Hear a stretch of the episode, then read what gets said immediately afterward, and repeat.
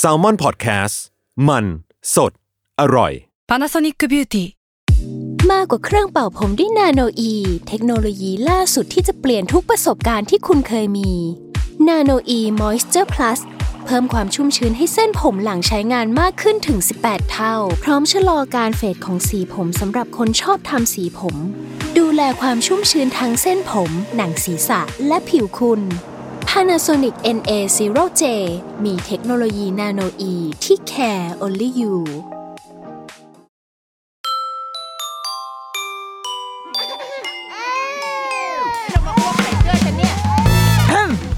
เดรุกี้มัมคุณแม่มือสมัครเลี้ยงกับนิดนก สวัสดีค่ะ เดรุกี้มัมคุณแม่มือสมัครเลี้ยงกับนิดนกค่ะ เป็นอีกหนึ่งสัปดาห์ที่ได้รับโจทย์มาจากทุกทิศทุกทาง โดยมีได้นัดหมายคล้ายเป็นวันมาคบูชาขึ้นมาเลยทีเดียว คือมีคุณผู้ฟังอินบ็อกซ์มาทางทาง Facebook ก็มี มีคนคอมเมนต์มาก็มี แล้วก็คุณตั้มพีดีนะคะพีดีตั้มก็ให้โจทย์มาว่าเฮ้ยแม่เราต้องกลับมาสู่ร่างของคุณแม่ดูซีรีส์อีกรอบดีไหม ซึ่งก็เลยอยากจะแบบบอกทุกคนว่า ไม่ต้องห่วงเรื่องนี้คือมันฉันลงคิวเอาไว้แล้ว ฉันลงเอาไว้ในจดเอาไว้ในบันทึกหนังหมาของฉันแล้วว่า มันต้องมาแล้วมันก็มาจริง ๆ นั่นก็คือซีรีส์เกาหลีที่มีชื่อว่า Juvenile Justice นะคะฉายทาง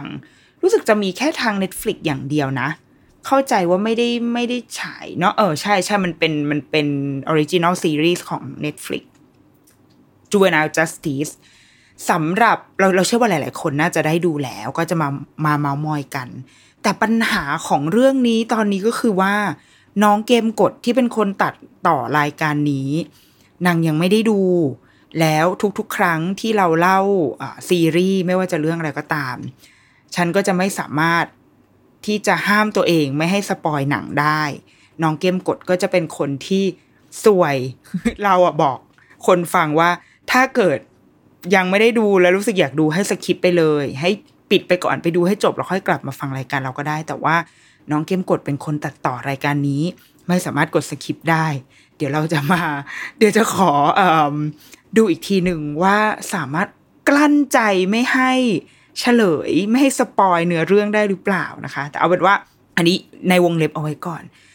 ว่าน้องคนที่ยังไม่ได้ดูเนี่ย ก็อาจจะลำบากนิดนึง แต่คงไม่มีใครลำบากเท่าน้องเกมกดที่เป็นคนตัดต่อรายการนี้อีกแล้ว ก็คือขออภัยน้องเกมกดไว้ณที่นี้ด้วยนะคะ เอาล่ะสำหรับคนที่ได้ดูแล้ว เดี๋ยวเราเดี๋ยวเรามาเมาส์กันนะ แต่ว่าสำหรับคนที่ยังไม่ได้ดูก็จะเล่า background ของเรื่องนี้ให้ฟังนิดนึงค่ะ Juvenile Justice อย่างที่บอกนะ เป็น original series ฉายทาง Netflix ก็คือไปดูได้ทางช่องทางนี้ ไม่รู้มีภาคไทยหรือเปล่านะก็เป็นซับไทยตามปกตินั่นแหละ ความยาวสิบตอนจบ ดังนั้นมันง่ายมากคือเราอะชอบมากความยาวประมาณเนี้ยสิบตอนสิบสองตอนอะมันไม่ทรมานอะเพราะว่าซีรีส์เกาหลีส่วนใหญ่มันจะสิบหกตอนใช่ป่ะมันแบบพอถึงประมาณสักตอนแปดอะมันจะใจไม่ดีแล้ว แล้วส่วนใหญ่อะคนเขียนบทอะมันจะชอบเอาตอนแปดแปดเก้าสิบแถวๆเนี้ยเป็นจุดพลิกผัน ถ้าเป็นความรักก็คือมันจะรักกันตอนแปดนี่แหละ แล้วเดี๋ยวที่เหลือมันก็จะปล่อยให้เราเอ่อไปลุ้นว่ามันจะรักกันต่อหรือมันจะเลิกกัน แต่ว่าพอมันเป็นสิบตอนปุ๊บมันมีความมีความกระชับอยู่ในตัวดังนั้น ดูได้ดูง่ายจบง่าย แล้วก็ผู้กำกับก็เป็นชื่อคุณฮงจุง เนี่ยฉันอ่านจนถึงทุกวันนี้ก็ยังไม่สามารถอ่านคำทับศัพท์ภาษาเกาหลีได้นะคะ ขออภัยถ้าแบบว่า pronounce ผิดฮงจุงชานแล้วก็คนเขียนบทชื่อว่าคิมมินซอกนะคะ เรื่องราวมันว่าด้วยแบ็กกราวด์ฉากหลังของเรื่องค่ะ เกิดขึ้นที่ศาลแขวงแผนกคดีอาญาเด็กและเยาวชน ที่เขตยอนฮวาของเกาหลีใต้ เราไม่แน่ใจว่าเขตนี้มีอยู่จริงหรือไม่นะ แต่ว่าก็คือเป็น setting เป็นที่เป็นที่แห่งนี้ ก็จะนึกภาพเป็นสำนักงานศาลที่เป็นศาลแผนกคดีเยาวชนเนี่ยค่ะ ทีเนี้ยช่วงแรกของซีรีส์ไม่ spoil นะเพราะว่าจำเป็นต้องรู้มันมันสำคัญต่อการดูต่อ เอาแบบย่อยมาแล้วแล้วกันนะ ตามความเข้าใจของเราก็คือ คดีใดที่เด็กเป็นผู้กระทำเหมือนมีความเป็นอาชญากรอะเป็นคนที่ก่อให้เกิดคดีเหล่านั้นเนี่ยจะต้องมาเข้าที่ศาลนี้ก่อน เพื่อให้ศาลเพื่อให้ผู้พิพากษาเป็นคน แล้วก็ศาลเดียวเลยนะ คือเข้าที่ที่แผนกคดีเยาวชนเนี่ยค่ะ ผู้พิพากษาจะเป็นคนตัดสินว่า ถ้าเนื้อหาคดี แรงจูงใจใดๆก็ตามเนี่ย มันมีความอินโนเซนส์ของเด็กจริง ๆ คือมันเป็นมันเป็นแรงจูงใจแบบเด็กจริง ๆอะ่ะก็ก็จะจบลงที่ศาลนี้ก็คือถ้าศาลเคาะบอกว่าอ้าวรับโทษเท่านี้ก็คือจบ แต่ถ้าสมมติว่าศาลผู้พิพากษาเนี่ย พิจารณาแล้วว่า เอ๊ะมันมีความรุนแรงมาก แล้วก็แรงจูงใจหรือว่าพฤติการของคนที่อของเด็กที่เด็กหรือเยาวชนที่เป็นคนเกาะคดีนั้นๆ เนี่ย มันอาจจะข้ามเส้นหรือมันมีความมมันมันมันมากกว่าความเป็นเด็กไปแล้วอะคดีเนี้ยก็จะถูกส่งไปให้อายการ ก็คือจะไปเข้ากระบวนการยุติธรรมเป็นคดีอาญาตามปกติ ดังนั้นคนที่มาเข้าที่เนี่ย ก็ได้แต่หวังว่า ขอให้มันจบลงที่ศาลนี้ เพราะว่าโทษก็จะไม่เยอะมาก โทษก็จะเป็นฟีลแบบ มีการบำเพ็ญประโยชน์ หรือว่าไปอยู่สถานบ้านพักฉุกเฉิน ไปอยู่สถานสงเคราะห์สถานพินิษอะไรประมาณเนี้ยมันจะอยู่ราวๆนี้ แต่ว่าถ้าเมื่อไหร่ที่มันเป็นคดีอาญา ก็จะต้องรับโทษแบบผู้ใหญ่รับโทษแบบคดีอาญาแล้วก็อีกหนึ่งสิ่งก็คือ ผู้พิพากษาจะเป็นจะเป็นคนเดียวที่จะเหมือนจะต้องดูแลเคสเหล่านี้ต่อไปด้วย คือไม่ใช่ว่าแบบตัดสินจบแล้วจบ เพราะว่าในเรื่องเนี้ยจะมีตัวละครหนึ่ง ถ้าเป็นนักแสดงนำฝ่ายชาย คือผู้พิพากษาชา ชาแทจู ผู้พิพากษาชาเนี่ยก็จะเป็นคนที่แบบใจดี น่ารักอบอุ่นอ่อนโยน มีความเห็นอกเห็นใจ โดยที่เขาอะก็จะดูแล แล้วก็เชื่อมั่นว่าเด็กที่เป็นคนก่อคดีทั้งหลายที่เขาเคยตัดสินมาทั้งหมดเนี่ยมี potential ที่จะกลับตัวได้ เขาน่าจะกลับตัวได้ แต่ในขณะที่นางเอกนักแสดงนำฝ่ายหญิง คือชิมอึนชิมอึนซอก นี่คือชื่อในชื่อในเรื่องนะคะนำแสดงโดยคิมเฮซูผู้พิพากษาชิมเนี่ย เหมือนเป็นอีกขั้วหนึ่งอะคือแบบแกจะเดินมาแล้วก็หน้าแบบบึ้งบึ้งตึงมีความนิ่งๆ แล้วก็มีประโยคเด็ดของนาง อันนี้ spoil ได้ไหมคือมันเป็นวันแรกมันเป็นฉากแรกอะมันมันต้องเล่าได้แหละ มันก็เป็น trailer อะคือเป็น feel แบบไปกินข้าวกัน แล้วก็ เป็นพวกเด็กๆ ที่ถูกตัดสินคดีไปแล้วนี่แหละ แล้วก็มีคนหนึ่งคุณป้าคนหนึ่งอยู่ดีก็โวยวายขึ้นมาว่าเฮ้ยกระเป๋าตังค์ฉันหายต้องเป็นเพราะแกแน่ๆนางเด็กคนนี้ไอเด็กวัยรุ่นคนเนี้ยก็บอกว่าไม่ใช่ ฉันไม่ได้ทำผู้พิพากษาชาผู้อบอุ่น ก็เดินไปแบบเฮ้ยผมเชื่อมั่นว่าเด็กของผมไม่ทำแต่ว่าผู้พิพากษาชิม นางก็เดินมาแบบเฟียสเฟียสแล้วก็แบบ เธอบอกเขาไปว่าเธอทำแล้วก็มีการลื้อค้นตัว แล้วก็สรุปว่าเด็กคนนั้นอะก็ขโมยของ ของคุณป้าจริง ๆ เกิดขึ้นจริง ๆ ซึ่งผู้พิพากษาชิม เขาก็จะมีประโยคเด็ดของนางคือบอกว่า ฉันน่ะ เกลียดพวกอาชญากรเด็กที่สุด คือแบบเป็นประโยคเฟียสกีของนาง เพราะว่าภายใต้ประโยคนี้มันเหมือนมันเหมือนจะพยายามบอกว่าพราะฉันรู้ว่าพวกเธอจะไม่มีวันกลับตัวกลับใจได้หรอก ฉันก็เลยเกลียดอาชญากรเด็กที่สุด ซึ่งพอมันมาถึงแบบ ประโยคเนี้ยเราผู้ชมเราก็รู้สึกว่า เฮ้ย แล้วแกเป็นผู้พิพากษา คดีเด็กโดยมีความเชื่อแบบนี้ได้ยังไง ยิ่งเมื่อมองไปที่ผู้พิพากษาชาที่เป็นคนแบบให้อภัยรู้ว่าเด็กๆ ทุกคนจะพัฒนาได้ มันก็จะมีความแตกต่าง แล้วในเรื่องอะค่ะ มันก็จะมีการเล่าเล่าถึงความเชื่อที่อาจจะต่างกันของผู้พิพากษาสองคนที่เหมือนเป็นเหรียญคนละด้าน แต่เราเราว่าอันนี้คนที่เขียนบทเขียนมาได้ค่อนข้างดีมากๆ มันไม่มีคำตอบนะ เรารู้สึกว่ามันไม่มีคำตอบ มันเหมือนพลังหยินหยางอะในบางคดีในบางเคส พลังแบบผู้พิพากษาชิม ที่เป็นคนแบบตึงตึงๆตรงตรงๆ ก็ก็ถูกต้องแล้ว แต่ในบางเคส ความเชื่อของผู้พิพากษาชาก็ถูกต้องเหมือนกัน แต่สิ่งที่เป็นจุดร่วมของสองคนเนี้ก็คือความการยืนตรงอยู่บนหลักการทางกฎหมาย แล้วก็ก็เป็นผู้พิพากษาที่ที่ซื่อตรงอะมีอุดมการณ์อะอะว่าอย่างนั้นก็ได้ นี่คือแบ็กกราวด์ภาพรวมทั้งหมดนะเนื้อเรื่องเนี่ยมีอยู่สิบตอน และเคสที่เกิดขึ้นเนี่ยมีห้าเคสก็เฉลี่ยเฉลี่ยไปเคสละสองตอนเนาะซึ่งแต่ละเคสที่เขา ยกมาทำในเรื่องค่ะ น่าสนใจมาก ๆ คือมันไม่ห่างไกลไปจากความคุ้นชินของเราอะซึ่งเอาจริงก็ไม่ได้ดี ไม่ดีเท่าไหร่เหมือนมาเขียนบทอยู่ที่กรุงเทพมหานครตรงนี้เลย ความรุนแรงหรือว่าเคสการกระทำรวมถึงวิธีการที่ตัวละคร แต่ละตัวเลือกใช้ในการตัดสินใจทำอะไรบางอย่างอะ มันไม่ได้ไกลเกินกว่าที่เราจะรู้สึกว่านี่มันคือหนังเกาหลีแล้วฉันไม่อินกับมันอะไม่มีเลย อาจจะด้วยพื้นฐานวัฒนธรรมที่ใกล้เคียงกันเนาะความที่เกาหลีและไทย เกาหลีอาจจะมีความสุดกว่าเราไปอีกเลเวลหนึ่งด้วยซ้ำอะแต่ว่าเราเราเรา relate กับมันได้ เดี๋ยวเราจะค่อย ๆ แบบไล่ไปทีละเคส โดยไม่ spoil แล้วกันนะเพื่อเพื่อ save น้องเกมกดนะคะ ตอนนี้ขอให้ทุกคนติดแฮชแท็ก save น้องเกมกดให้ดิฉันด้วย เคสแรกที่เป็นการเปิดเรื่องมา ก็เปิดมาแบบปังมากนะ ก็คือเป็นเคสคดีการฆาตกรรม เด็กเด็กผู้ชายวัยประมาณเก้าขวบ โดยที่ตอนแรกภาพเปิดมาก็จะเป็นแบบเด็กผู้ชายคนหนึ่ง เดินมาแบบ ดูมีพิรุษอะแล้วพอเดินแล้วก็เดินมาที่สถานีตำรวจตำรวจก็บอกว่าเฮ้ยมาทำอะไร พอจับมือขึ้นมาดูก็คือมือมีเต็มไปด้วยเลือด แล้วก็เสื้อพงเสื้อผ้า พอไปสืบสวนสอบสวนไปมา เด็กคนนี้ก็ให้ให้คำให้การสารภาพว่าตัวเองเพิ่งไปฆาตกรรมเด็กคนหนึ่งมาอายุเก้าขวบ แล้วก็มีการแบบฆ่าหันศพอะไรอย่างนี้เลยนะ คือ จริงจังมาก คดีนี้ก็เลยถูกนำขึ้นมาที่ศาลให้ผู้พิพากษาชิมเป็นคนตัดสิน เรื่องราวมันดูเหมือนจะไม่มีอะไร มันดูเหมือนกับว่า โอ้ก็เด็กคนนี้ก็เดินเข้ามามอบตัวไง แต่ว่าผู้พิพากษาชิมก็รู้สึกไม่เชื่อในอะไรบางอย่าง ตามสไตล์หนังแบบ มันมีกลิ่นอายของความ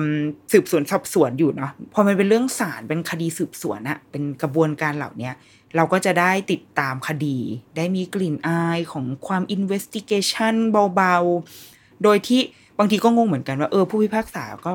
ไปทำหน้าที่แทนตำรวจเด้อซึ่งในหนังก็มีการมีการเมนชั่นขึ้นมาเหมือนกันว่าเอ๊ะนี่มันหน้าที่ของผู้พิพากษาหรือเปล่า คุณผู้พิพากษาก็จะแบบ หาข้ออ้างชักแม่น้ำทั้งห้าไปเรื่อยเปื่อยแล้วก็เอาก็ได้ก็อยากทำก็ได้ จริง ๆ แล้วอันนี้เราไม่แน่ใจนะผมว่าก็ไม่ใช่คนที่มีความรู้ในทางกฎหมายทางศาลมากแต่ว่า ก็ก็ลงไปทำได้ถูกไหมถ้าเรามีข้อมูลที่ ที่ชัดเจน มันก็อาจจะช่วยในการสนับสนุนการตัดสินใจ การตัดสินคดีก็อาจจะเป็นไปได้ เอาเป็นว่าผู้พิพากษาชิมเนี่ยนางก็ไปไปสืบค้นมาจนรู้สึกว่าเฮ้ยคดีเนี้ยมันไม่น่าจะมันไม่ว่ามันไม่น่าจะจบแค่นี้ มันไม่น่าจะใช่ไอเด็กผู้ชายที่เดินมามอบตัว แล้วก็มีผลทางการแพทย์อีกว่าเด็กคนนี้มีภาวะทางจิต ด้วย ดังนั้น ไอเหตุการณ์ที่เกิดขึ้นอะ ก็อาจจะเกิดขึ้นจากการที่เขามีสภาวะ ความไม่มั่นคงทางใจทางจิตแทน สุดท้ายคดีจะดำเนินไป อันนี้ไม่ spoil ก็ได้นะไม่ spoil ก็ได้ แต่เอาเป็นว่าเออเรื่องแรกเนี่ย แค่เรื่องแรกนะ เราก็พอดูจบตอนแรกตอนอเคสคดีแรกอะค่ะเรารู้สึกว่า เออนี่แหละ มันก็คือคอนเทนต์ที่ที่เราชาวพ่อแม่ก็อ่านอ่านกัน ฉันก็ต้องพูดถึงหมอประเสริฐอีกแล้ว ไม่สามารถรีเฟอร์ไปถึงใครได้ คือสิ่งที่หมอประเสริฐเขียน คือสิ่งที่เคยอ่านในหนังสือ เคยฟังจากอย่างเช่นป้ามนทิชานนครเป็นต้นที่เป็นคนดูแลบ้านกาญจนาพิเศษที่เป็นบ้านเขาเรียกว่าอะไรอะสถานอารมณ์สถานพินิษอะใช่ไหมเป็นเป็นบ้านที่ดูแลเด็กเด็กเด็กและเยาวชนที่ มีเคสคดีเหล่านี้ค่ะ แล้วก็ส่งไปเพื่อเพื่อทำการฟื้นฟูจิตใจอะไรเงี้ยมันมันเหมือนเป็นการย้ำให้ให้เราต้องยิ่งเข้าใจในสิ่งที่หมอประเสริฐพูดอีกแล้ว สวัสดีค่ะคุณหมอ มาเยี่ยมรายการอีกแล้วนะคะ มีฉากหนึ่งที่เราว่า สุดท้ายแล้วค่ะพอมันเป็นเรื่องของพ่อแม่อ่าเรื่องสุดท้ายแล้วพอมันเป็นเรื่องของเด็กอะ่ะมันไม่มีทางตัดขาดจาก พ่อแม่ได้ มันไม่สามารถที่จะพูดได้ว่าเด็กคนนึงเป็นผ้าขาวหรือเป็นผ้าดำหรือเป็นผ้าสี การกระทำนั้นมันอินโนเซนส์หรือว่าการกระทำนั้นมันเกิดมาเพราะเด็กคนนี้เป็นเด็กปีศาจอย่างเงี้ยเราคิดว่ามันไม่สามารถจะตัดสินฟันธงอะไรลงไปได้เลย และไม่สามารถมองเด็กแค่แค่มิตินั้นอย่างเดียว แต่เราต้องถอยออกมาแล้วมองให้กว้างขึ้น แล้วเราจะพบว่าเราไม่สามารถตัด องค์ประกอบเรื่องการเลี้ยงดู พ่อแม่ออกไปได้เลย เคสแรกเนี่ย คดีแรกที่เกิดขึ้นอะเราว่าเราเริ่มเห็นเห็นประเด็นอ่อนๆในนี้แหละว่า ความสัมพันธ์ของเด็กกับพ่อแม่ มันส่งผลต่อพฤติกรรมของเขา มันส่งผลต่อการเหตุผลในการกระทำอะไรบางอย่างของเขา ตัวละคร เจ้าเด็กที่ในในเรื่องเนี่ยคือแบ็คแบ็คซองอู เด็กตัวละครในเรื่องเนี่ย ที่ว่าเป็นคนไปมอบตัวแล้วก็มีปัญหาทางจิตเนี่ยค่ะเขาก็บอกว่าแม่เขาอะไม่รู้เรื่องนี้ เพราะว่าแม่ทำงาน แม่ไปเป็นติวเตอร์อยู่ตามบ้านต่างๆ แม่ทำงาน ดังนั้นแม่ไม่รู้หรอกว่าเขาจะทำหรือไม่ทำอะไร เพราะว่าไม่ได้มีเวลาให้ แล้วพอพอลูกไปเกาะคดีมา สิ่งที่เราภาพที่เราเห็นในสังคือแม่ก็มานั่งร้องไห้มาโวยวายโวยวายอะไรเงี้ย แต่ในขณะที่มันก็จะมีเด็กอีกคนหนึ่งที่เข้ามาในกระบวนการนี้เหมือนกัน แต่ว่าเด็กคนนี้บ้านรวยมาก สามารถจ้างทนายที่ที่เป็นชั้นหนึ่งอะ่ะ เป็นทนายแบบค่าตัวแพงๆอะ่ะ มาได้ แต่ความแตกต่างของเด็กสองคนนี้ที่กำลังถูกกล่าวหาว่าเป็นอาชญากรอยู่ นั่นก็คือ คนหนึ่งมีแม่มาอยู่อยู่ในห้อง พิพากษาคดีนั้น แต่อีกคนหนึ่งไม่มี ไม่เคยมี แต่มีนะ มีพ่อมีแม่ แต่ว่าพ่อกับแม่ไม่เคยมาปรากฏตัวที่นั่น หรือแม้กระทั่งที่บ้านของตัวเองด้วยซ้ำมันมีฉากหนึ่งที่ตัวละครสักตัวจะไม่บอกว่าเป็นใครละกันนะคะ ทั้งหมดทั้งมวลถ้าผู้ฟังฟังไม่รู้เรื่องคือให้ไปโทษน้องเกมกดนะคะ ตัวละครสักตัวหนึ่งที่กระทำความผิดอะสแยะยิ้มออกมาด้วยความแบบ บอกไม่ถูกเหมือนกันอะให้ตีความทางอารมณ์เอาเอง แต่เราสึกว่า มันคือการเรียกร้องความสนใจอะมันคือการแก้แค้น มันคือการเรียกร้อง มันคือการแสดงออก ดัง ๆ ตะโกนเสียงดัง ๆ มาเพื่อเพื่อที่จะบอกให้คนที่เขารักที่สุด ไม่รู้รักที่สุดหรือเปล่า แต่ว่า มันเหมือนถูกกำหนดมาว่า แกต้องรักคนเหล่าเนี้ย กต้องรักพ่อรักแม่แกนะ สังคมบอกมาทำทำเนียมประเพณีปฏิบัติมันบอกมาว่าแกต้องรักสองคนนี้ แต่ว่าเฮ้ยทำไมสองคนนี้มันเขาไม่รักเราหรือเขายังไงวะทำไมเขาไม่อยู่ตรงนี้ ไม่เคยอยู่ให้เรามาก่อน ขนาดเราทำขนาดนี้แล้วอะเราทำอะไรที่มันมันมากมายขนาดนี้แล้วอะเขายังไม่มาเลยอะเออ ดีเว้ยงั้นก็จะได้ทำอีก แล้วว่ามันเป็นคำตอบ อะไรบางอย่างแล้วว่ามันมันชวนฉุกคิดเหมือนกัน ก่อนที่จะมูฟมาอีกคดีหนึ่ง คดีเนี้ย ก็น่าสนใจเหมือนกันเว้ย เป็นเป็นตอนประมาณ แถวๆประมาณตอนที่สี่ที่ห้าค่ะ เป็นเรื่องของบ้านพักฉุกเฉิน เราเข้าใจว่าบ้านเนี้ย อันอันนี้เราไม่แน่ใจในรายละเอียดนะ อันนี้คือเป็นตามความเข้าใจมากๆ เป็นฟีลแบบว่า สมมุติว่าเด็กก่อคดีต่างๆ แล้วเขาจะต้องไปอยู่ที่บ้านพักฉุกเฉินอันนี้ค่ะ เพื่อที่จะเหมือนฟื้นฟูอะ เหมือนจะใช้คำว่าอะไรปรับพฤติกรรมเหรอเออ เปลี่ยนแปลงอะ เออ มาเปลี่ยนแปลงให้เป็นคนใหม่ ซึ่งมันไม่ไม่ใช่สถานพินิษที่เหมือนเป็นของรัฐอะค่ะฟอร์แมตในในบ้านอันนี้มันชื่อว่าบ้าน บ้านพักจำชื่อภาษาแล้วก็อ่านภาษาเกาหลีไม่ออกด้วยนะคะ เพราะตอนนี้เปิดเว็บที่มันเป็นแบบภาษาอังกฤษอยู่ มันเป็นบ้านแห่งหนึ่ง ซึ่งมันรันโดยเป็นบ้านคนอะเป็นบ้านคนจริง ๆ รันกิจการนี้โดยประชาชนธรรมดาเหมือนเป็นอารมณ์เหมือนเป็นอาสาสมัครอะแต่ว่าก็ได้รับการ support โดยรัฐนั่นแหละ ได้รับงบประมาณมาโดยรัฐ แต่แค่รัฐไม่ได้ไม่ได้ลงมา manage ที่นี่เอง แต่เป็นคนคนหนึ่งที่มี มีใจอาสาแล้วก็อาจต้องไป train ต้องไปมีความรู้ต่างๆ แล้วก็รับเด็กที่บางทีสังคมอาจจะเรียกว่าเด็กพวกนี้เป็นเด็กมีปัญหาเด็กเหลือขอหรือใดๆก็ตามอะมารวมกันอยู่นี้เป็นแก๊งเด็กผู้หญิง ทีเนี้ยเคสเนี้ยมันก็เกิดขึ้นว่า ทีมผู้พิพากษาจะต้องไปตรวจ คือไปออดิตหน่อยออดิตสักหน่อยว่าไอ้ศูนย์ศูนย์รับเด็กพวกเนี้ย มันบริหารดีไหมการจัดการเป็นยังไง เพราะว่าอย่างที่บอก ผู้พิพากษาจะต้องอรับผิดชอบคดีเหล่านี้ต่อด้วยเด็กๆ ที่ถูกตัดสินคดีแล้วเป็นยังไงบ้าง ความเป็นอยู่ของเขาเป็นยังไง ก็ไปออดิตที่สถานอะไรสักอย่าง ไม่รู้จะเรียกว่าอะไรอะ ที่บ้านอะจะขอใช้คำว่าบ้านพักอันนี้ละกัน ที่บ้านนี้ปรากฏว่าเช้าวันนั้นก็มีสายโทรศัพท์มาบอกว่า นี่ที่บ้านเนี้ยมันมีการช่อโกงทำไมฉันถึงใช้คำว่าช่อโกงอะ มันดู มันดูโบราณ มันมีการโกงเงินจากที่เงินสนับสนุนมาเด็กที่อยู่ที่เนี่ย มีความเป็นอยู่ที่เลวร้ายมาก ๆ แล้วก็นางคุณแม่ ที่เป็นคนดูแลเนี่ยก็อารมณ์ร้าย มีการพูดจาถักถางไม่ดีเลย ผู้พิพากษาก็เดินเข้าไปในที่แห่งนี้ เป็นปริศนาให้เราผู้ผู้ชมอะคือผู้ชมอะก็จะเริ่มเริ่มมองที่นี่แบบระแวง เออ เสร็จแล้วพอผ่านไปผู้พิพากษาก็เข้าห้องไปตรวจเอกสงเอกสาร อยู่ดีๆ หนังมันก็ฉายภาพเดิมเว้ยเหตุการณ์เดิมเป็นเหตุการณ์บนโต๊ะกินข้าว แล้วก็แต่เรื่องราวใหม่ เหมือนราโชมอนอะเหมือนการเล่าอ่า situation เดิมค่ะ แต่ว่ามองผ่านมุมของผู้เล่าอะที่แตกต่างกัน ก็เลยทำให้เหตุการณ์นั้นอะไม่เหมือนเดิม ทั้งทงๆที่เป็น situation เดิมนะ ฉากเดิมทุกอย่างเหมือนเดิมหมดณจังหวะนั้นคือคนดูก็จะเอาละคือให้ต้องการให้ฉัน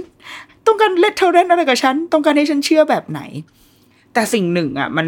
เรารู้สึกว่าเขาฉลาดมากเลยที่เขาเขียนบทแบบเนี้ย เพราะว่าเหมือนเขากำลัง simulation อะ ให้เราอะ เป็นผู้พิพากษา ในการที่เราจะตัดสิน หรือว่าจะแล้วผู้พิพากษามันต้องรับความ รับความรับผิดชอบเยอะเหมือนกันคือ คือคำพูดของเขาคือชี้เป็นชี้ตายได้อะในบางงานบางทีเรามีการต้องไปตรวจสอบอะไรถูกปะแต่ว่ามันไม่ได้ final อะ มันมันไม่ใช่ final decision ขนาดนั้น แต่ว่าผู้พิพากษากำลังทำงานนั้นอยู่มัน มันคืองานที่บอกว่า แกต้องไปเข้าคุกสองปีแล้วคือแกต้องเดินไปเข้าคุกจริง ๆอะมันมันคืองานที่รับผิดชอบแบบนั้น ดังนั้น skill แรกที่ผู้พิพากษาควรจะต้องมีให้ได้คือ คือความเป็นกลางที่แท้ทรูอะคือการมองสถานการณ์ตามความเป็นจริงนั้น แม้จะได้รับการเป่าหูมาในตอนเช้าว่าคนนั้นมันเลวแน่ๆก็ต้องวางมันเอาไว้ให้ได้อะไม่ว่าเราจะเชื่อไปแล้วหรือยังไงก็ตามไม่รู้ แต่ต้องวางไว้ก่อน แล้วก็มองสถานการณ์ตรงหน้า และไอ้ความราโชมอนเนี่ย ก็สำคัญมาก ๆ ที่ผู้พิพากษาจะต้องสามารถ ย้ายตัวเองไปมองจากมุมนู้น มุมนู้นมุมนี้ แล้วนำมาพิจารพิจารณาประกอบกับหลักฐานกับสิ่งที่มันมีอยู่ เคสเนี้ยสุดท้ายแล้วมันมีความพลิกผันหลายตลบมากแบบตอนแรกนึกว่าจะเป็นเรื่องนี้ เอาฟาดไปเป็นเรื่องนู้น เอาเฮ้ยตีมาตีกลับมาเป็นเรื่องนี้อีก แต่ว่ามันก็จะกลับไปที่ทฤษฎีต่างๆ ที่เราได้อ่านมา คือ อันนี้มันเหมือนความลูกเล็กเนาะเวลาเราอ่าน เรื่องราวที่ที่มันพูดเรื่องที่มันซับซ้อนขึ้นกว่าแค่ลูกไม่กินผัก หรือว่าอลูกร้องไม่ยอมนอน หรือว่าอ่านนิทานไม่จบสักที นี่คือปัญหาแบบ ความปัญหาของเด็กแบบสามสี่ขวบอะแต่เวลาเราอ่านเนื้อหาที่เริ่มเป็นวัยรุ่น ลูกไม่ฟัง เรียกร้องความสนใจเขาไม่เอาแม่แล้วอะไรเงี้ย เออ เราเราได้มาดูเหมือนหนังเรื่องเนี้ยมันเป็นชุดสาธิตอะให้เราเห็น มีหลาย ๆ เหตุการณ์มาก ๆ ที่ พอมาที่ตอนเนี้ย เราก็ยังไม่สามารถแยกพ่อแม่ออกไปจากการตัดสินใจทำหรือไม่ทำอะไร ของเด็กวัยรุ่นเหล่านี้ได้อะมีมีเคสหนึ่งมีมีฉากหนึ่ง ในความราโชมอนเนี่ยแหละ คุณคุณผู้พิพากษาก็ได้ข้อมูลมา ว่า เนี่ยที่เนี่ย ใช้แรงงานเด็ก คือให้เด็กออกไปทำงานมากมาย โดยที่ไม่ได้รับเงินค่าจ้าง แล้วก็เนี่ยยายยายคุณแม่ที่เป็นคนดูแลบ้านเนี่ย ให้ไปออกทำงานไม่ได้ทำไม่ได้มาพัฒนาตัวเองเลยเลยค่ะ ต้องไปทำงานผู้พิพากไอคุณแม่คุณคุณป้าที่เป็นคนดูแลบ้านหลังเนี้ยเขาก็พูดกับผู้พิพากษา ซึ่งเราชอบไดอะล็อกในคือทุกอย่างมัน เออมันมันมีความไม่ไม่สวยอะไม่สวยหรูอะไม่ประดิษฐ์ แล้วก็ไม่บวก มันมีความมนุษย์อยู่ประมาณหนึ่ง คุณป้าคนเนี้ย พูดแบบอ่าโดกล่าวโดยสรุปนะ คือเขาบอกว่าเขาก็กำลังทำงานกับเด็กที่ที่ก็ไม่ใช่ไม่ใช่ขาวอะคือเป็นเด็กที่เคยผ่านความผิดพลาดมา แล้วมันก็ไม่ใช่เด็กดีหรอกไอ้พวกเนี้ย คือมันเป็นเด็กก้าวร้าวบ้าง มีปัญหาอะไรติดตัวมามาอยู่มากมาย ดังนั้นจะให้เขาทรีตทุกอย่างกับเด็กพวกนี้แบบโอ้โหแบบ เธอบริการคุณหนูอย่างเงี้ยก็ไม่ใช่ เขาก็คือดูแลเหมือนเหมือนแม่คนหนึ่งอะที่มันมีวันที่ดุ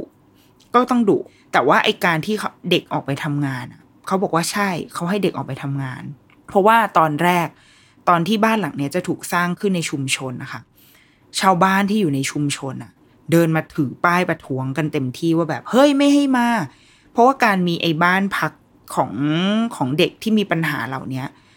คนในชุมชนก็จะรู้สึกตัวเองไม่ปลอดภัย เพราะเด็กพวกนี้ผ่านคดีมา ไม่ว่าจะเป็นแบบคดีลักขโมยเอ่อทำร้ายร่างกายค่ะคนหรืออะไรมาก็ตามอะ่ะ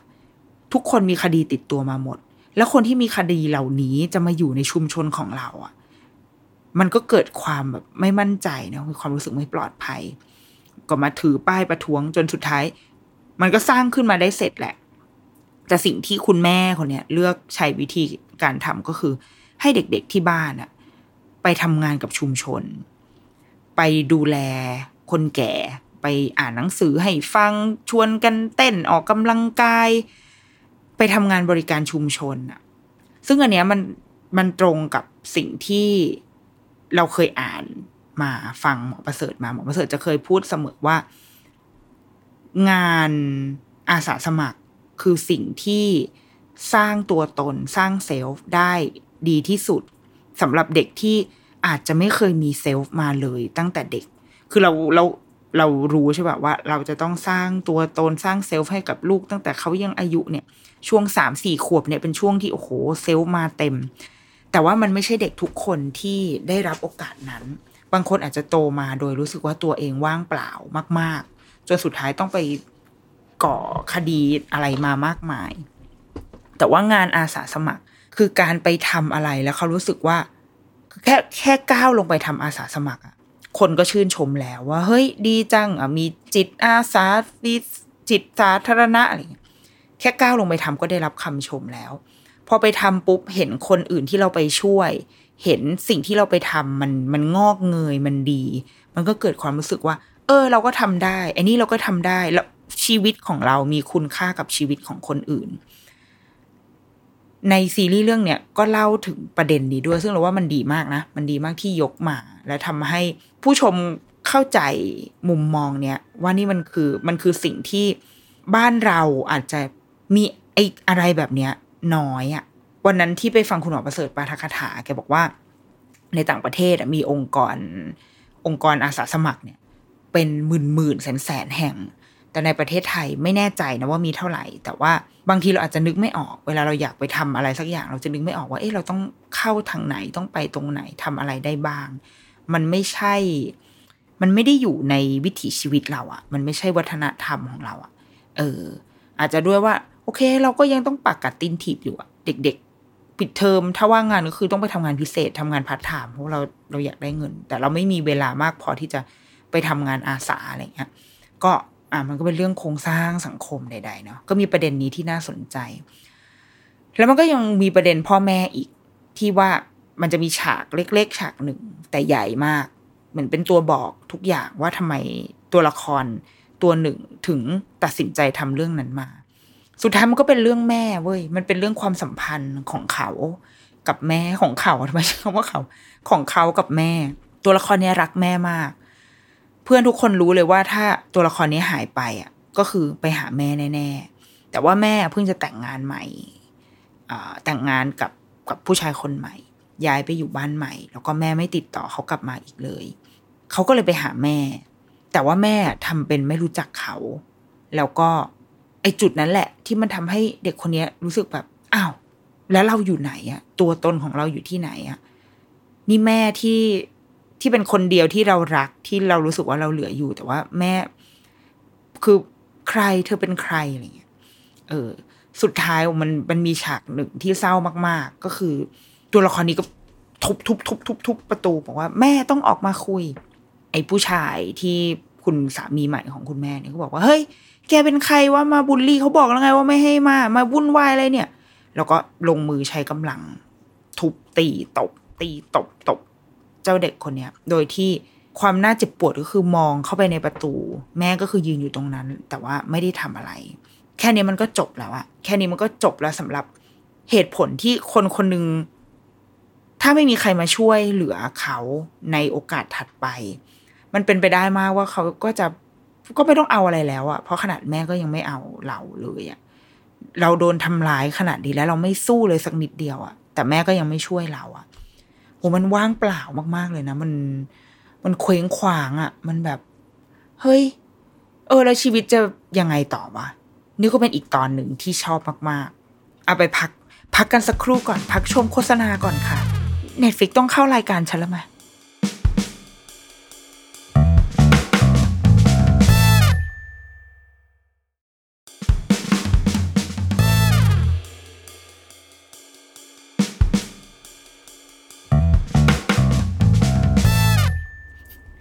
ลับมาค่ะ อีกหนึ่งตอนที่เป็นตอนสำคัญเหมือนกันเป็นจุดเปลี่ยนใหญ่ ๆ ของเรื่อง เพราะว่ามันก็จะมีการเข้าๆออกๆของของตัวละครหลักในเรื่องนะคะ เกิดขึ้นประมาณ EP หก EP เจ็ดแถวๆนี้คราวนี้มันจะเริ่มมาเป็นปัญหาของเด็กที่ดูไม่น่าจะมีปัญหา ก็คือเป็นเด็กนักเรียน เด็กนักเรียนในโรงเรียนมัธยมปลายที่ดี เป็นโรงเรียนแบบ อีลีดอะโรงเรียนดีๆ ลูกของคนมีชื่อเสียงเรียนกันที่โรงเรียนนี้ เป็นเคสของการโกงข้อสอบนะมีการฉลาดแกมโกงเกิดขึ้น มีการข้อสอบรั่ว แล้วก็มีเด็กกลุ่มหนึ่งที่ได้รับประโยชน์จากการข้อสอบรั่วครั้งนี้ ความคอน FLICT ของมันก็คือหนึ่งในเด็กที่ได้รับข้อสอบรั่วอันเนี้ยเป็นลูกของผู้พิพากษา ศาลเยาวชนเนี่ยแหละ เป็นเจ้านายของผู้พิพากษาชิมกับผู้พิพากษาชายอีกทีหนึ่ง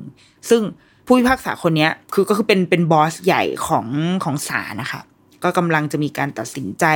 มูฟไปเล่นการเมืองอะไรเงี้ย คือจะคือเป็นคนที่อยู่ในอยู่ในสปอตไลท์อะมีตำแหน่งที่กำลังจะขยับขยายไปทำอะไรต่างๆ แต่ว่าตอนเนี้ย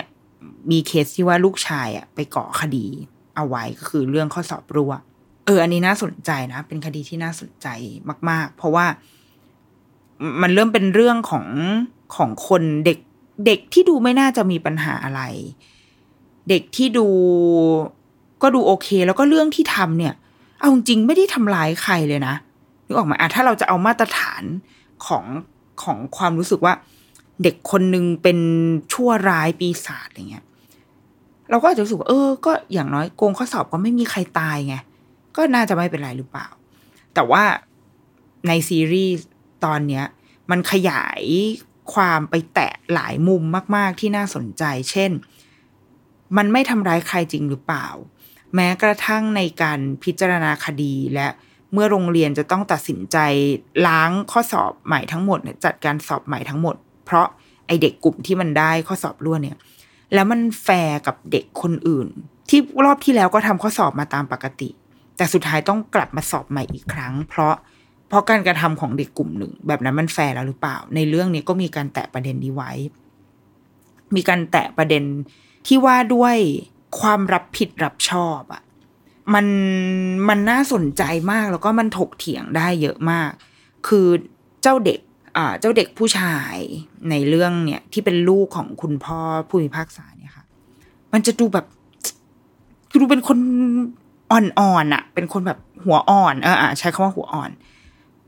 รู้สึกว่ามันอึดอัดใจมันอยากจะเฉลยตัวเองมาก อยากจะบอกให้ทุกคนรู้เพราะว่ารายชื่อของเด็กคนนี้ไม่ได้อยู่ในรายชื่อที่ที่ศาลมี นั่นหมายความว่าในวงเล็บก็คือไอเด็กคนนี้รอดนะ ในความเป็นจริงแล้วอะคือรอดมาแต่แรก เพราะว่าไม่มีหลักฐาน แต่แน่นอนค่ะ ว่าคุณผู้พิพากษาชิมของฉันนะก็จะต้องแบบเจาะลึก เจาะเข้าไปให้จนกว่าจะเจอว่าคดีมันถ้าตรงไหนให้สิ้นสงสัย เออ ดังนั้น อีผู้พิพากษาชิมนางก็คือไม่หยุดนางก็จะต้องข่าวเจาะไม่หยุด เจ้านายก็แบบ เฮ้ยไม่ต้องทำเดี๋ยวคดีนี้จะตัดสิน อาจจะเป็นคนตัดสินเอง อีผู้พิพากษาชิมเขาทำไมคะฉันฉันก็แต่ว่าฉันก็จะไม่หยุดสืบ ฉันก็จะไปสืบต่ออันนั้นก็ไปทำงานของนางเราว่าอันเนี้ยมันมันน่าสนใจตรงที่ สัญชาตญาณของพ่อแม่ ยิ่งเรารู้สึกว่าเราจัดการได้อะเราก็จะบอกลูกไปก่อนว่า เดี๋ยว เดี๋ยวพ่อแม่จะจัดการให้ เราจะเราจะทำให้ดีที่สุดอะยิ่งพอมันอยู่ในมือเราแล้วอะเดี๋ยวเดี๋ยวจะจัดการให้ไม่ต้องเป็นห่วง ซึ่งพอถึงตอนนั้นอะความเป็นพ่อแม่ มันก็จะมาครอบงำสถานะอื่นของเราไปแทน จากเดิมเราอาจจะเคยเป็นคุณครูที่ดีมากๆ แต่พอความเป็นพ่อแม่มาครอบงำมันก็อาจจะทำให้การตัดสินใจบางอย่างของเรามันผิดเพี้ยนไป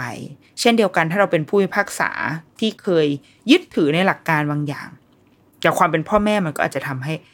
เราบิดเบี้ยวไป เพราะเรารู้สึกว่าเราต้องช่วย เราต้องช่วยลูก มันไม่ใช่เรื่องที่เกินมือแม่เลย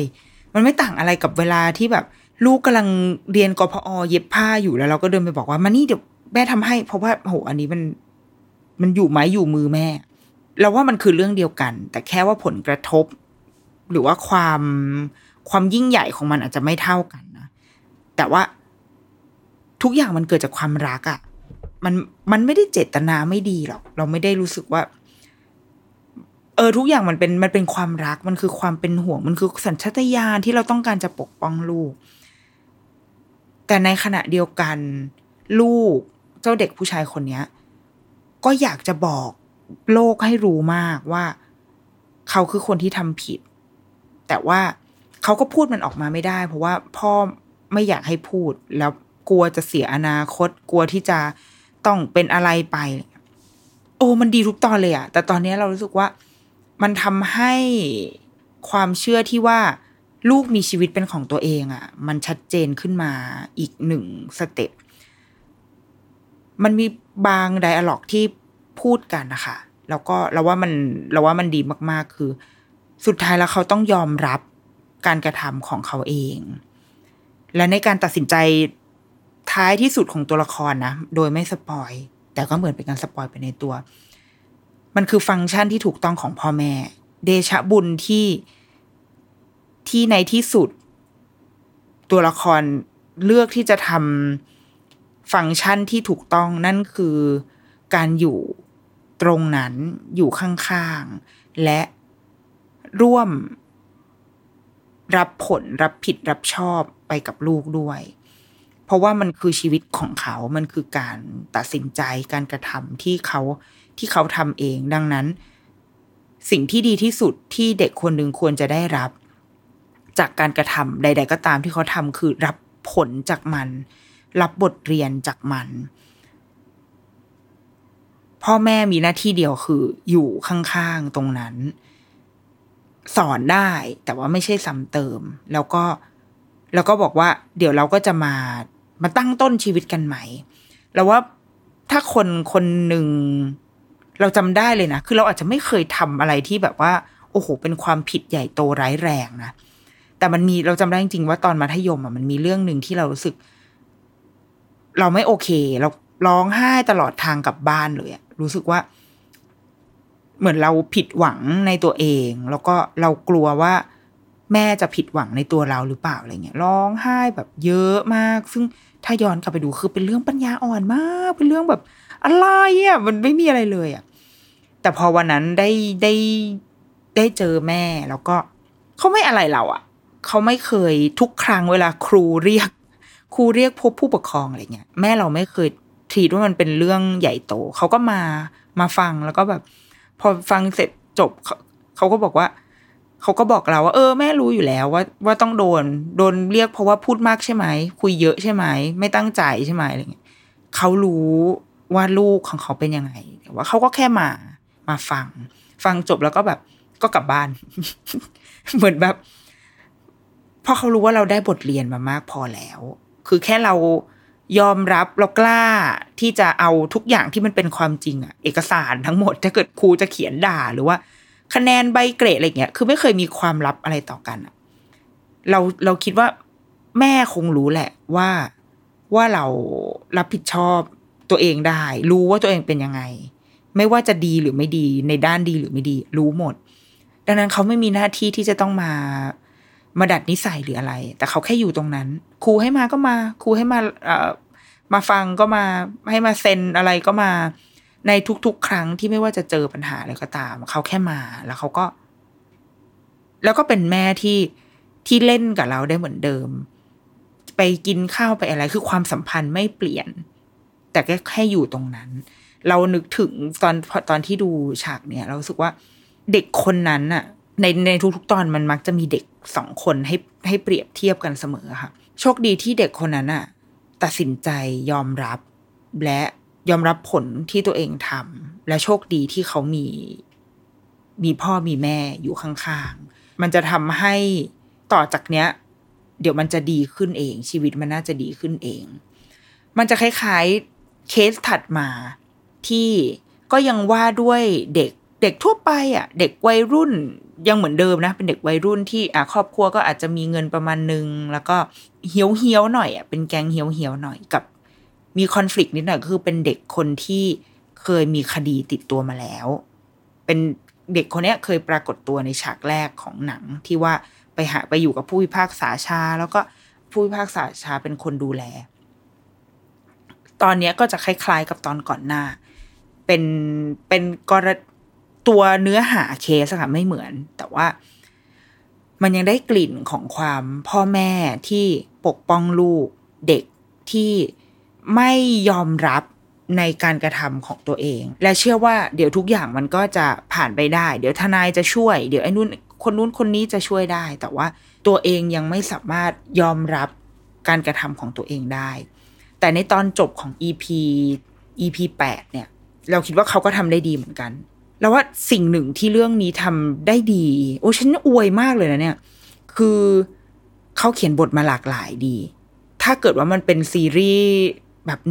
เชิงให้กำลังใจอะทุก ๆ ตอนนะคะมันจะมันจะคลี่คลายไปในทางที่ดีทั้งหมดหมายถึงว่า คนชั่วต้องได้รับการลงโทษ คนดีจะต้อง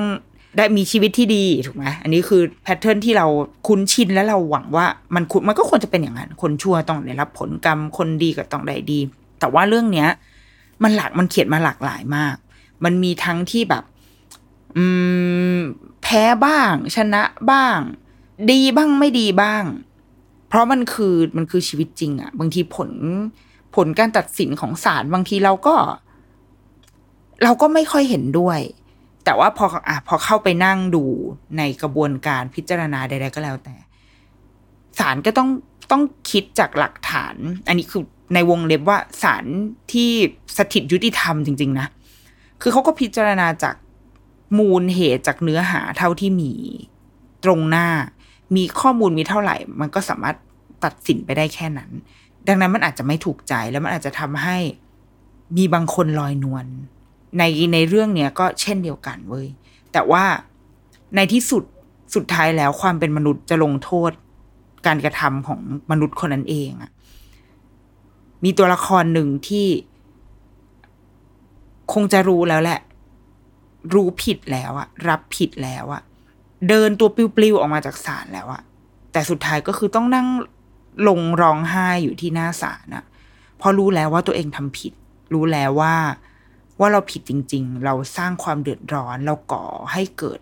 ทำให้คนอื่นเสียใจจริง ๆ เราว่าฉากเนี้ย สวยงามนะสวยคือมันเศร้าแหละ มันเศร้าแล้วมันน่าโกรธมันมีมีหลายอารมณ์มาก แต่ว่า เออมันมันคือมนุษย์จริง ๆ ว่ะ มันคือมนุษย์ วันที่มนุษย์คนหนึ่งนิพพานขึ้นมาแล้วอะว่า เออเออเราทำผิดเว้ยอันนี้สำคัญมาก ๆ แล้วว่า เออทำได้ดีอะแม้ในมุมคนดูก็จะมีความ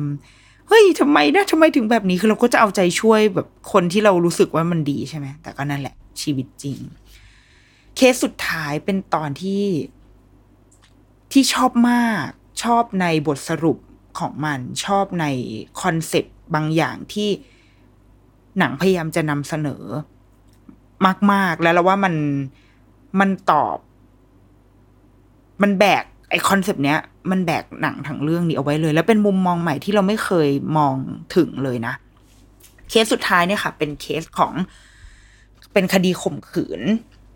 ที่จริง ๆ ก็จับตัววัยรุ่นอะไรมาได้หมดแล้วนะ เป็นเคสเด็กผู้หญิงคนหนึ่งโดนถูกหลอกไปที่บ้านร้างไปกินลงกินเหล้ากัน แล้วก็สุดท้ายมีการข่มขืนเกิดขึ้น แต่ว่าเมื่ออภูมิภาคษาชิมของดิฉันอีกแล้วค่ะนางก็ไปสืบคดีจนรู้สึกว่า ไม่มันยังไม่จบแค่นี้หรอก เพราะว่าจริง ๆ มันมีเรื่องเบื้องหลังกว่านี้อีก แต่ว่าอันนี้ไม่เล่าแหละเพราะเดี๋ยวมันจะเดี๋ยวมันจะสปอยเกินไป มันมีเรื่องที่เข้มข้นbackground กว่านั้น แล้วก็ ไปใหญ่ไปโต go so big มากนะ แต่เอาเป็นว่า คดีรูปคดีคือแบบนี้ มันมีการย้อนไปถึงคดีเก่าๆ คดีหนึ่งที่เกิดขึ้น เป็นเด็กสองคนที่ไม่รู้ว่าด้วยเหตุจูงใจอะไรก็ไม่รู้ โยน เขาบอกว่าทดลองวิทยาศาสตร์ ก็โยนก้อนอิฐลงมาจากบน ชั้นบนสุดของตึก แล้วปรากฏว่าก้อนอิฐอันเนี้ย มันก็ตกลงมาโดน หัวเด็กอนุบาลตาย แน่นอนว่าเด็กสองคนนี้ กลายเป็นผู้ต้องหาเนาะกลายเป็นผู้ต้องหาที่เป็นจำเลย ที่ทำให้เด็กคนเด็กอนุบาลคนหนึ่งเสียชีวิต เด็กสองคนนี้ก็ต้องเข้ามาในกระบวนการศาลซึ่งศาล คนที่เป็นคนตัดสินคดีในวันนั้นนะคะ แกก็มีสไตล์การทำงานของเขา สไตล์การทำงานเขาก็คือ ต้องเร็วอะ คือต้อง คือถ้าเขารู้สึกว่าเรื่องนี้มันไม่ใช่เรื่องใหญ่ ก็ทำให้มันจบงานมันจะได้หมุน เพราะว่าคดีมันมีเยอะมาก ดังนั้น เราก็ต้องแบบก็ทำงานให้มันให้มันจบไปอะ เออ อันนี้เป็นวิธีการทำงานของเขา ก็ตัดสินให้ให้เที่ยงธรรมถูกต้องตาม ตามหลักฐานรูปการที่มีแล้วก็ปล่อยไป แต่ว่าคนที่เป็นคุณแม่ของเหยื่อ ที่เด็กสองคนเนี้ย เจ้าเด็กอนุบาลอะที่ที่โดนก้อนอิฐตกใส่หัวแล้วก็เสียชีวิตเนี่ย ก็ได้มีการคุยกับผู้พิพากษา เหมือนขออนุญาตวิพากษ์วิจารณ์การทำงานหน่อย คงไม่มีใครสามารถวิพากษ์วิจารณ์การทำงานของศาลได้ดี เท่าคนที่เป็นศาลด้วยกันอีกแล้ว เพราะว่าเราไม่รู้ว่าที่เกาหลีเนี่ย ประชาชนวิจารณ์ได้หรือเปล่า แต่ว่าประเทศเรามันวิจารณ์ไม่ได้ใช่ไหมอันนี้ก็ฝากซีรีส์ช่วยวิจารณ์แทน เราชอบอันหนึ่งที่คนคนนี้ตัวละครเนี้ยพูดกับผู้พิพากษาในวันนั้นที่เวลามันผ่านมาแล้วยี่สิบสิบกว่าปีนะเขาบอกว่า ใช่รู้ว่าตัดสินไปตามไปตามเนื้อผ้า แต่ว่าเวลาสามนาทีเนี่ยนะสามนาทีที่เด็กสองคนทำให้ เด็กคนหนึ่งเสียชีวิตอะ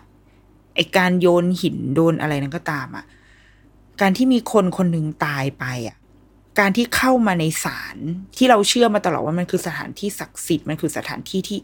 ยิ่งใหญ่น่ากลัวน่าเกรงขามมันคือกระบวนการทางกฎหมาย ที่จะตัดสินลงโทษใคร คนที่ทำผิดหรือทำไม่ผิดหรืออะไรเนี่ย มันจะเกิดขึ้นที่ศาลเนี่ย กระบวนการทั้งหมดเกิดขึ้น แค่สามนาที แค่นี้หรอ นี่คือภาพที่เด็กคนหนึ่งที่วันนั้นทำความผิด พอเข้ามาในศาลปุ๊บ ไม่ว่าจะตั้งใจหรือไม่ตั้งใจก็ตามนะ แต่ว่าเหตุการณ์ที่มันเป็นความผิดเนี่ย ความสูญเสียเนี่ยมันได้เกิดขึ้นไปแล้ว แต่พอเข้ามาในที่ที่มันควรจะมันควรจะทำให้เขาเข็ดหลาบอะแล้วแรกเมื่อแรกเข้ามามันคงมีความกลัว แต่ปรากฏว่า อ้าวสามนาทีจบ เขาบอกว่า ศาลคือถ้าพ่อแม่สอนไม่ได้ ถ้าโรงเรียนสอนไม่ได้ มันเด็กพวกนั้นไม่เหลือใครแล้วนอกจากศาลโหเราแบบ ดู dialogue อันนี้คือแบบ เออ โคตรดีอะ เขียนมาโคตรดี เรารู้สึกว่ามันก็คือ concept เดิมเลยว่ะ ว่า คนคนหนึ่งจะโตมาได้มัน มันไม่ใช่แค่พ่อแม่เลี้ยงขึ้นมา ใช่แหละ พ่อแม่คือคนหลักคือคือรากฐานทั้งหมด แต่ว่ามันไม่ใช่ร้อยเปอร์เซ็นที่พ่อแม่จะให้ทำให้เด็กกลุ่มหนึ่งได้ถูกไหมอะสมมติว่าจากร้อยเอาห้าสิบอะห้าสิบที่พ่อแม่หรือครอบครัวทำทำตรงนี้ไม่ได้ มันก็จะถูก ขยายมาที่โรงเรียน ถ้ามาที่โรงเรียนแล้ว เฮ้ยยังไม่ได้อีก มีการไปก่อทำอะไรที่มันไม่ดีขึ้นมา มันก็จะต้องเข้าสู่สถาบันที่สามคือสถาบันกฎหมาย สถาบันศาลศาลต้องสอนเด็กเหล่านี้ได้อะการสอนไม่ใช่การลงโทษ ไม่ใช่การไปยัดว่าแกจะต้องผิดให้ได้อะ จะต้องเข้าคุกสิบปีไปเลย เพราะการโยนหินอันนี้ของแก แต่อย่างน้อยที่สุดคือทำให้กระบวนการให้ให้ฉากของการตัดสินคดีในวันนั้นอะมันมันทำให้มันสร้างความรู้สึกกลัวแล้วจะไม่อยากเข้ามาที่นี่อีกอะไรเงี้ย เออเราเราเราว่าไม่เราไม่เคยมองในมุมนี้มาก่อนแล้วเราว่ามันน่าสนใจมาก ๆ ที่ว่าจริงว่ะ ถ้าเกิดว่ามันดูง่ายไปหมดอะคือเข้ามาแล้วก็เอออ่อนล้อแบบนี้เหรอ แล้วก็ ทุกอย่างมันดูมันดูใจดีมันดูง่ายอ๋อกฎหมายมันเป็นแบบนี้นี่เองศาลเป็นแบบนี้นี่เอง โอเค นี่คือภาพจำของเด็ก ซึ่งเด็กสองคนนั้นก็เป็นเด็กแบบเจ็ดแปดขวบอะไม่ได้โตไปกว่ากันเท่าไหร่อะและถ้าเขารู้สึกแบบนั้นแล้ว แล้วเขาจะเขาจะรู้สึกกลัวกฎหมายไหมในในลำดับถัดไป ในในโลกแห่งการทำงานในโลกแห่งธุรกิจ มันมี KPI เนาะมันมีมันมีตัวมากำหนดว่าเราจะต้องทำให้เร็ว มีการประเมินผลผ่าน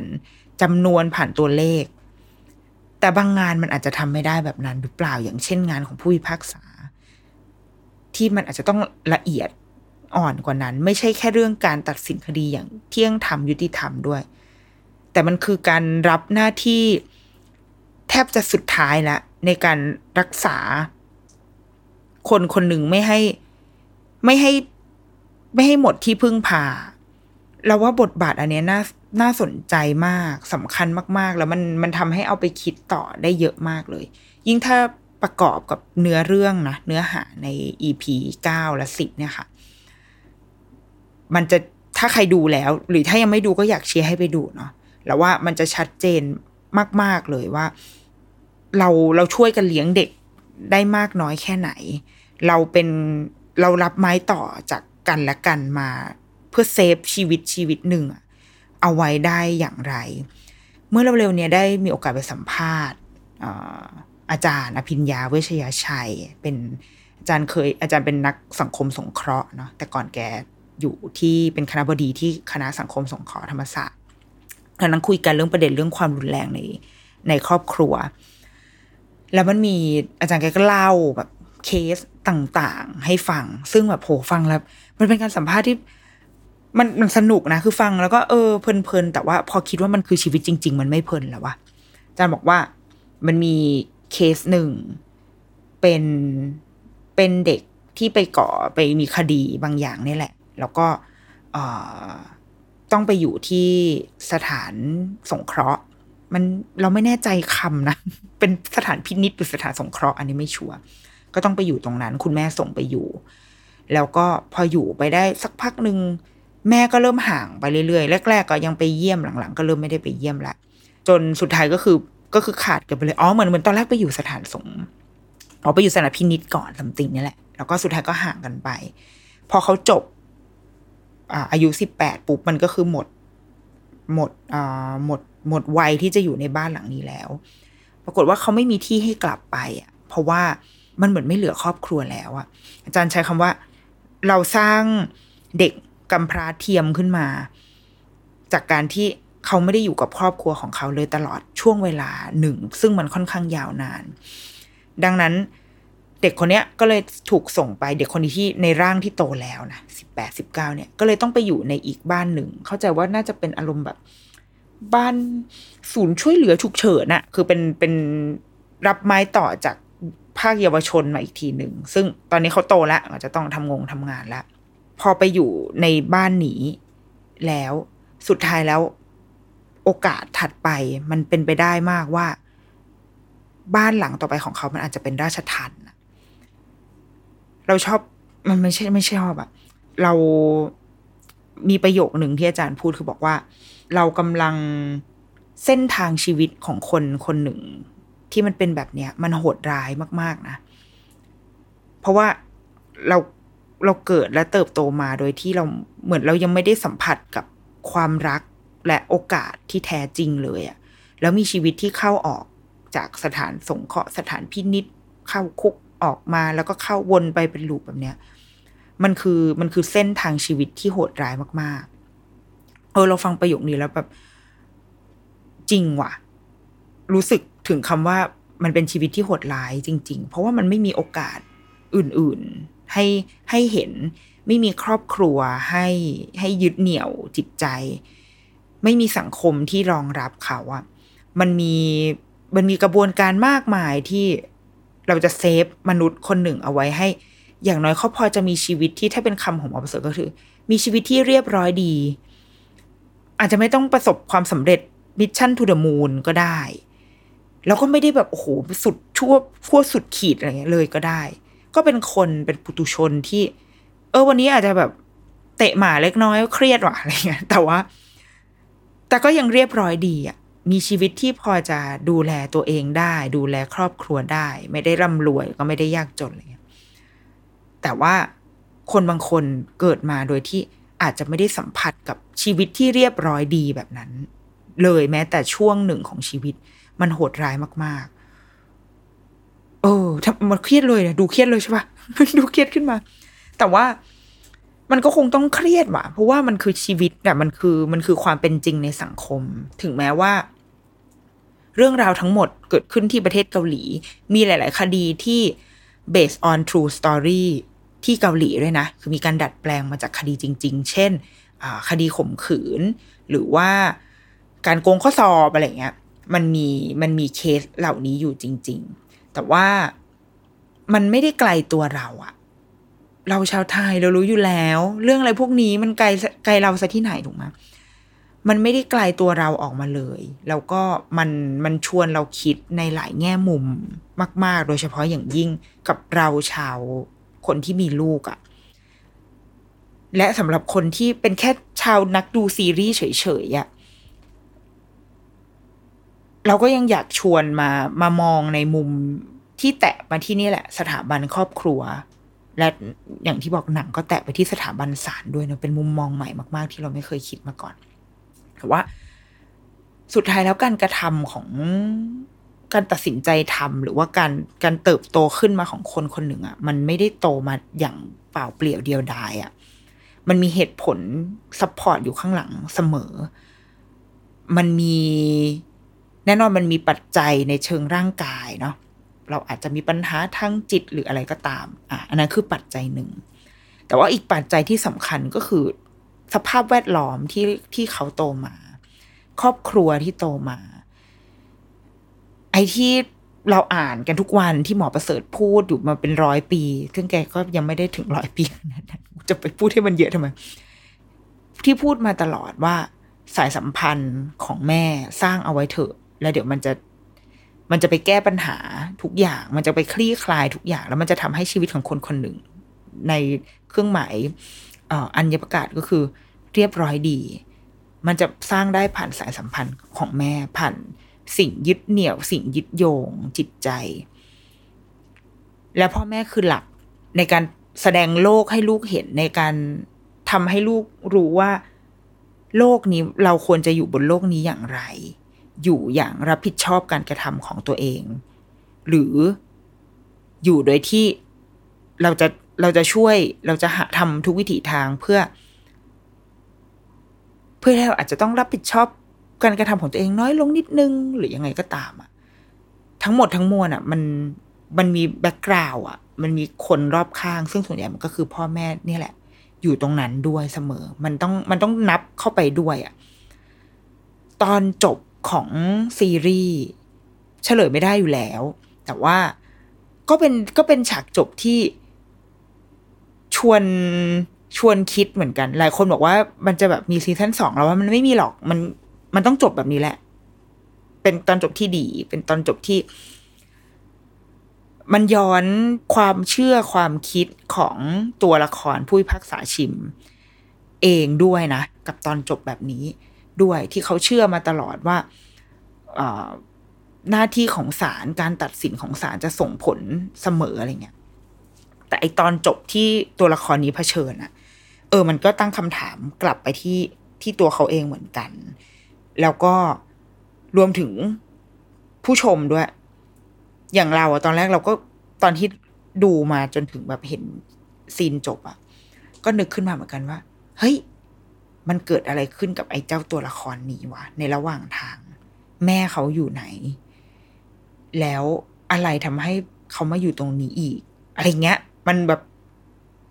คิดเยอะมากอะแต่ว่าซีรีส์ก็จบ แต่ในความเป็นจริงมันมีเคสแบบนี้เกิดขึ้นอีกมากมาย เป็นสิ่งที่เราไม่สามารถ จัดการได้แก้ไขได้ด้วยตัวเราเองด้วยนะ มันเป็นสิ่งที่สังทั้งสังคมคงต้องช่วยกันจริง ๆ ว่ะ มันเกินมืออะเราไม่สามารถเข้าไปทำเรื่องอะไรพวกนี้ได้หรอก เต็มที่เราเอาทำบ้านของเราให้ดี แล้วเราก็ทำพอดแคสต์ที่เผยแพร่ความรู้ของหมอประเสริฐไปเรื่อย ๆ แต่เอาเป็นว่าซีรีส์ Juvenile Justice เนี่ย มีความสิบตอน เข้มข้น เครียดไหม เราว่าเราไม่ได้รู้สึกว่าโหเครียดแบบเก็บไปนอนฝันร้ายนะ มันมีบางเรื่องนะ ที่แบบที่ที่ดูแล้วก็ลุ้นจัดอย่างตอนดูแบบ Taxi Driver อย่างเงี้ยเครียดกว่า อันเราเรารู้สึกว่าเรื่องเนี้ย มันออกแนวออกแนวได้ได้ปลงชีวิต ได้ตกผลึกชีวิตและการเลี้ยงลูกประมาณหนึ่ง แล้วก็มีความเป็นมนุษย์สูงมาก แล้วอีกอย่างคือตัวละครไม่ค่อยน่าหมันไส้เท่าไหร่ ตอนสองตอนแรกอะเราคิดว่าตัวละครผู้พิพากษาชิมเนี่ยจะต้องถูกสร้างมาให้มันมีความแบบ fierce กีอะนึกออกไหม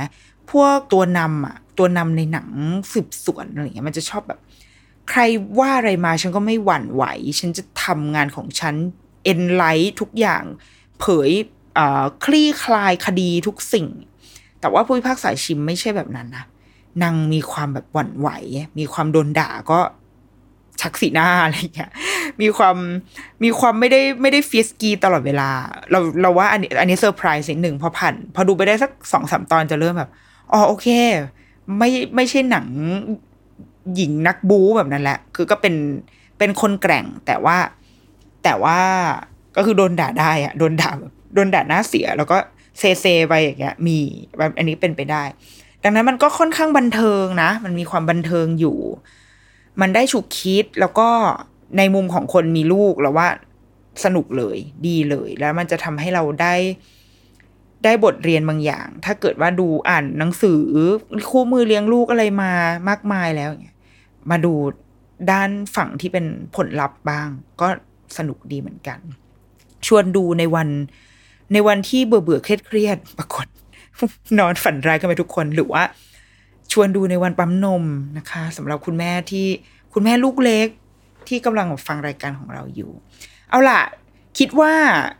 โหมดแม่บ้านรีวิวซีรีส์จะมาถี่ๆหน่อยช่วงนี้เพราะว่าดูเยอะ ช่วงนี้มีซีรีส์ที่ชอบเยอะ เดี๋ยวเดี๋ยวอ่า25 21 มาแน่ๆนะคะโห ฉันดู ฉันชอบ ฉันดูอยู่มีความแบบ in love อยู่เบาๆ แต่ว่าเดี๋ยวเดี๋ยวเอาไว้ อืม รอให้จบดีไหมนะ เดี๋ยวรอดูก่อนละกัน แต่ว่า 25 21 มาแน่ๆนะคะ แล้วเดี๋ยวถ้าจะมีเรื่องอะไรอีกก็ขอเวลาทุกวันนี้ เอาเวลาไปทำอะไรบ้างวันนี้ขอเวลานั่งดูซีรีส์แล้วเดี๋ยวจะเอามาเมาท์มอยกัน หรือถ้าใครมีเรื่องไหนที่อยากแนะนำให้ดูให้เอามาเล่าสู่กันฟังเนี่ยก็ inbox มาได้ comment มาได้เหมือนกันนะคะ หรือว่าจะส่งมาผ่าน Salmon Podcast ก็ได้เช่นเดียวกันเอาล่ะ The Rookie Mom สัปดาห์นี้สวัสดีค่ะ